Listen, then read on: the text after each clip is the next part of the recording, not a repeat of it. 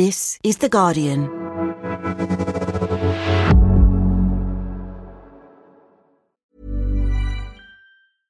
Introducing Wondersuite from Bluehost.com. Website creation is hard, but now with Bluehost, you can answer a few simple questions about your business and get a unique WordPress website or store right away. From there, you can customize your design, colors, and content. And Bluehost automatically helps you get found in search engines like Google and Bing. From step-by-step guidance to suggested plugins, Bluehost makes WordPress wonderful for everyone. Go to bluehost.com/wondersuite.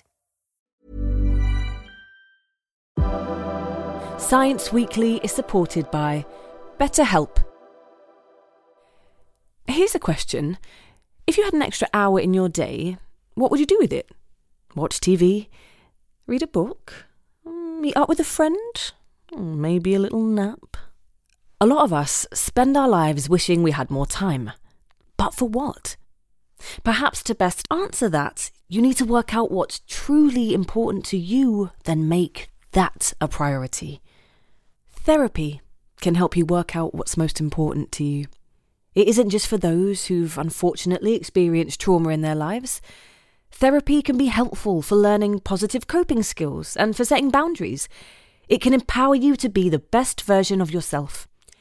If you're thinking of starting therapy, give BetterHelp a try. It's entirely online and designed to be convenient, flexible, and suited to your schedule. Just fill out a brief questionnaire to get matched with a licensed therapist and switch therapists anytime for no additional charge. Learn to make time for what makes you happy with BetterHelp. Visit betterhelp.com slash scienceweekly today to get 10% off your first month. That's betterhelp, H-E-L-P dot com slash scienceweekly.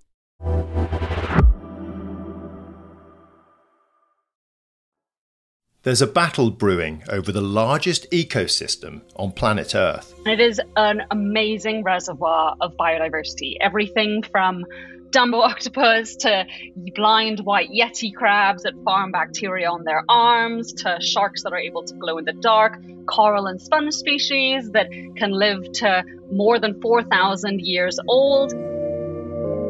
Because the deep ocean is also home to vast reserves of what are called polymetallic nodules, which mining companies say are essential for our green future. What we need are base metals that we can build batteries and build the wind turbines and the solar panels so we can move away from fossil fuels and address climate change. But scientists are warning that exploiting this resource could be catastrophic for this vital and mysterious part of our planet.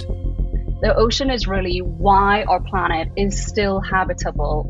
This potentially could have effects on the ocean's ability to sequester and cycle carbon.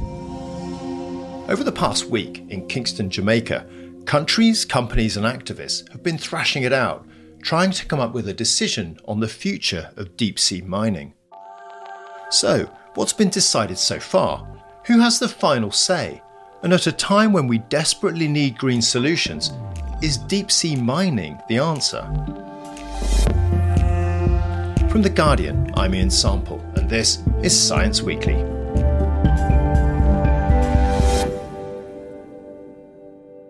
Chris Michael, you're the editor of The Guardian series Seascape The State of Our Oceans. First of all, tell me about these polymetallic nodules that are at the center of this debate about deep sea mining. Why are they so valuable? Well, the nodules are basically rocks. They're the size of footballs, maybe, or large grapefruits. Some of them are much smaller. And there are hundreds of thousands, maybe millions of them scattered on the seabed in the middle of the Pacific Ocean, as deep as six kilometers in an area called the Clarion Clipperton Zone.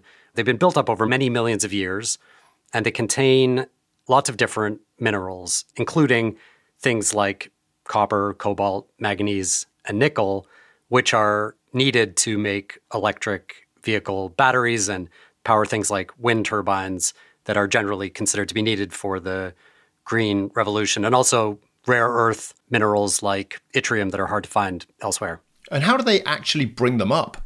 Well, they suck them up. In the 70s, when they were first starting to do this, one of the guys who was involved with it said it was like standing on top of the Empire State Building, trying to pick pebbles off the sidewalk using a long straw at night. And obviously, the tech has kind of come a long way since then, but the principle is still the same. They'll have machines that have a long tube that will suck these nodules up. A lot of the sediment that comes from the seabed will be disturbed, that'll be sucked up as well. And the plan, anyway, is to then take that sediment and return it to the seabed. So, why are these companies arguing that we need to bring up these metals so badly? And have they actually got a point? Yeah, in some ways, they do if you believe that the climate crisis is a huge problem that needs to be addressed above everything else, which is obviously a valid argument. The minerals are needed in order to make electric vehicle batteries and wind turbines.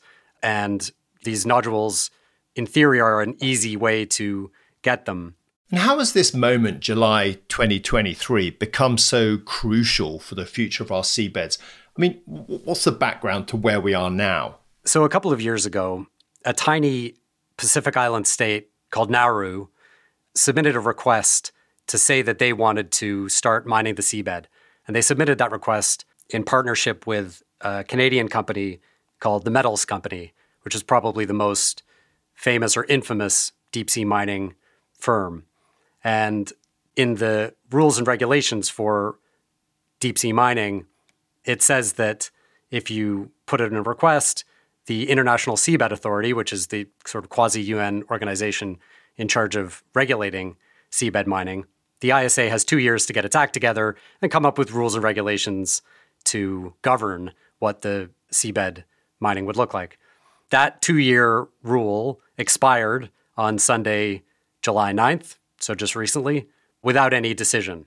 And so now we're in a kind of limbo state. The ISA is now meeting to hash it out, to try to come up with rules and regulations for something called the mining code, which would then be used to either approve or regulate mining.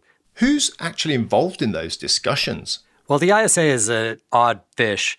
It was set up in 1994 when the United Nations Convention on the Law of the Sea was passed, and it has a dual role that many people say is sort of contradictory. On the one hand, it has to regulate and oversee mining operations in the deep. On the other hand, it's responsible for maintaining the environment in a healthy state and protecting what is termed the common heritage of mankind. The ISA itself is made up of 167 member nations, so a bit like the UN plus the EU. Crucially, the United States is not involved, they didn't sign.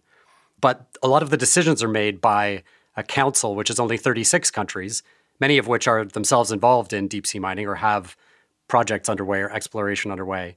Within that, there's an even smaller group called the Legal and Technical Commission. They're unelected. There are 30 members of this, individuals, many of whom have direct links to the mining industry. I mean, they work for mining companies. The Legal and Technical Commission are responsible for looking at the contracts that are submitted and deciding whether or not they should go ahead. All of that happens behind closed doors. There's no oversight. And if they say a mining contract should be approved, you need a two thirds majority in the council to override that. A lot of the power rests with a very small group of people who have connections to mining in many cases and don't have any environmental or scientific background necessarily.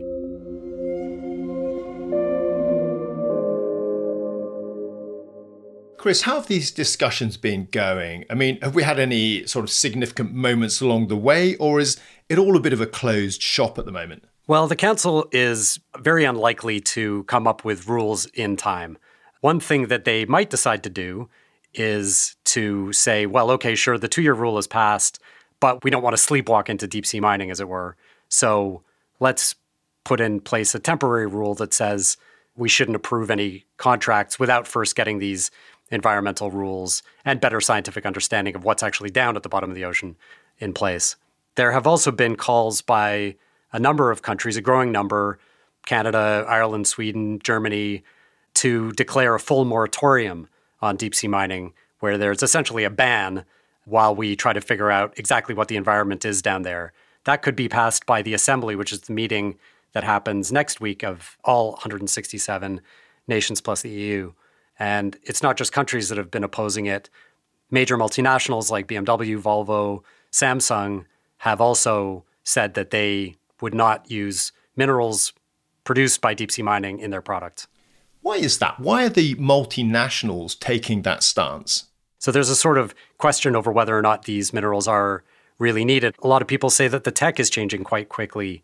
For example, just last week, Toyota came out with what it says is a new solution for a solid state battery uh, for electric vehicles, which was, you know, a few years ago considered the holy grail. Uh, it would allow, obviously, the range of electric cars to be much higher. And so there are many, you know, there, there are many new batteries that may not require as much lithium as they do now. And I think these companies are kind of getting ahead of it by saying, well, you know, we want to transition to a green economy, but not at the expense of a beautiful, pristine, untouched wilderness. One scientist who's at the meeting is marine biologist Dr. Diva Amon. She's director of SpeSeas, an ocean conservation group based in Trinidad and Tobago. She's joined the calls from other conservationists to pause deep sea mining until more is known.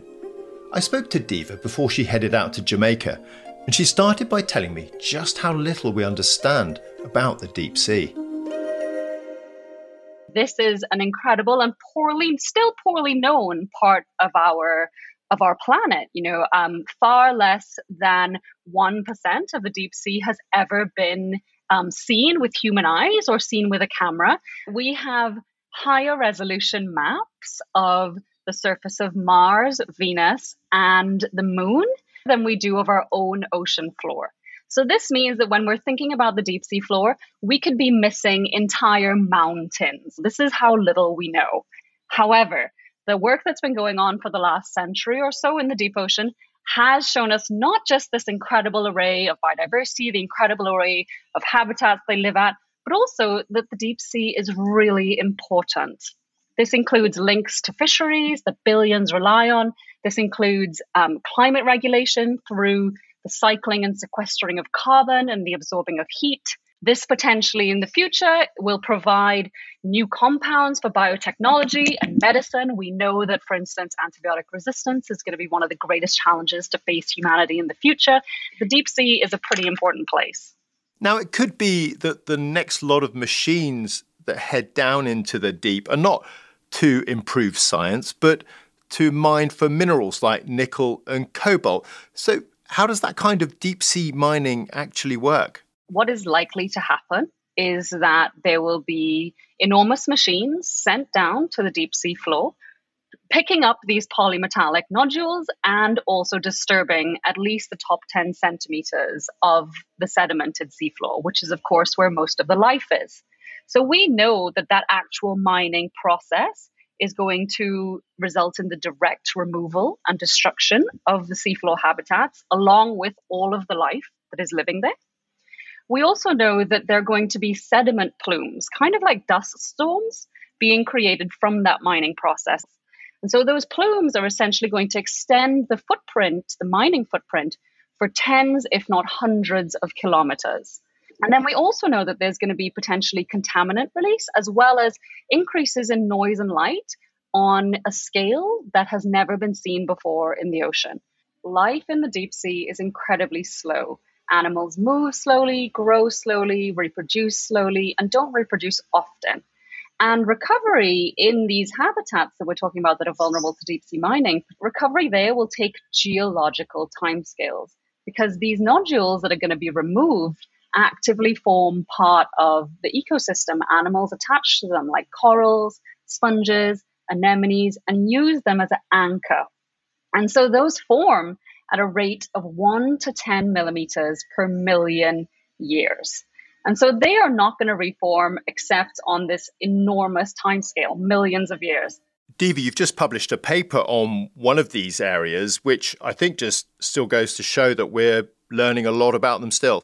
Exactly. I've just been part of a team that published new research that has revealed that three of the most valuable species of tuna, so big eye, skipjack, and yellowfin, we're going to be seeing increasing overlap with projected deep sea mining operations in the Clarion Clipperton zone because of migration as a result of climate change. So these tuna species are going to be moving into the Clarion Clipperton zone, and that has a potential for increased conflict over and impacts to some of the world's most important fisheries if deep sea mining moves forward.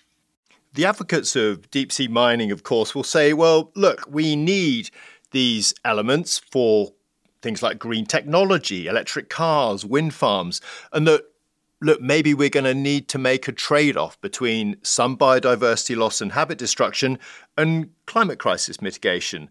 How do you respond to that? So first I'd say that, you know, mining the deep sea to solve climate change is like smoking to lower stress. There may be short-term gains, but ultimately there will be long-term grave damage. And I think that concern is really echoed by a lot of scientists around the world. The statement that close to 800 marine experts have signed calling for a pause.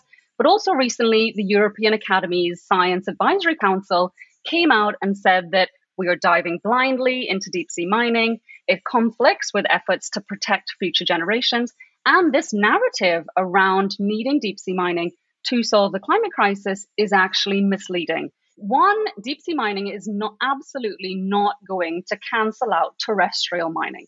We also know that the comparisons that have been often been made that, you know, more biodiversity will be lost from mining on land versus mining in the deep sea, that is an inaccurate comparison. And it is inaccurate because again, we are finding new species every time we go down there. So to understand the risks and to understand what could potentially be lost in the deep sea is premature. The International Seabed Authority is going to have to make a call on this. What do you want to hear them say or do on this? I think what would be a responsible um, decision would be for a delay to the start of deep seabed mining so that a proper assessment can be done as to whether deep sea mining is actually needed. And also so that many of the puzzle pieces that are missing, like regulations, like uh, financial mechanism can be put into place so that if this ever does happen, it can happen in an equitable way and with the least harm to the environment.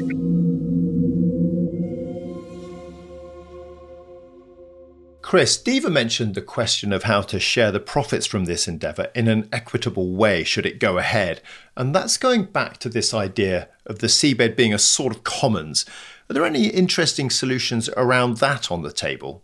So it's written into the law of the sea, Article 140, that the proceeds from deep sea mining have to be shared equitably among the nations of the world. Currently, the plan, which is not yet agreed, is to share 2% of the profits of deep sea mining among countries. That would eventually rise to something like 6%. Mining companies would get the bulk of it, 70%, and the remainder would go to the sponsoring state. In the case of the metals company, that would be Nauru. 2% is obviously not a lot of money, even of a sort of large pot. The African Union has calculated that that would work out to as little as $100,000 per country per year. But of course, the African Union has other reasons for opposing deep sea mining. Many African countries have huge mining operations of their own and are concerned that deep sea mining will undercut commodity prices. So some countries have quite lofty ideals for why they want to oppose deep sea mining on environmental grounds. Other countries have mining industries of their own that they're keen to protect. You cover all of the many ways we're damaging and also trying to conserve our oceans and how vital they are for the planet's future as the climate crisis takes hold. What are your thoughts on all of this and what's at stake? Well, the ocean is commonly described as a place that we know less about than deep space. But what we do know is how important the oceans are to life on Earth. Every second breath that you take is oxygen that's been generated by the ocean. And if deep sea mining goes ahead, it will be impossible to stop. It's very rare that mining operations start and then stop. It doesn't mean that we will mine less on land. It simply means we'll be mining in more places it's been noted that we have never gone into a pristine environment and made it better. And many people are saying that we need to draw a line in the sand, as it were. Chris, it's fascinating, hugely important stuff. Thanks so much for coming on. Thanks for having me. A big thanks to both Dr. Diva Amon and to Chris Michael. You can find all our coverage of the meeting and what happens next at theguardian.com.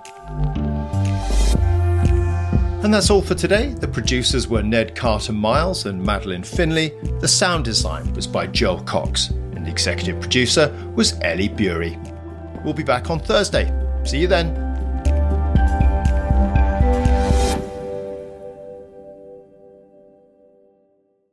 This is The Guardian.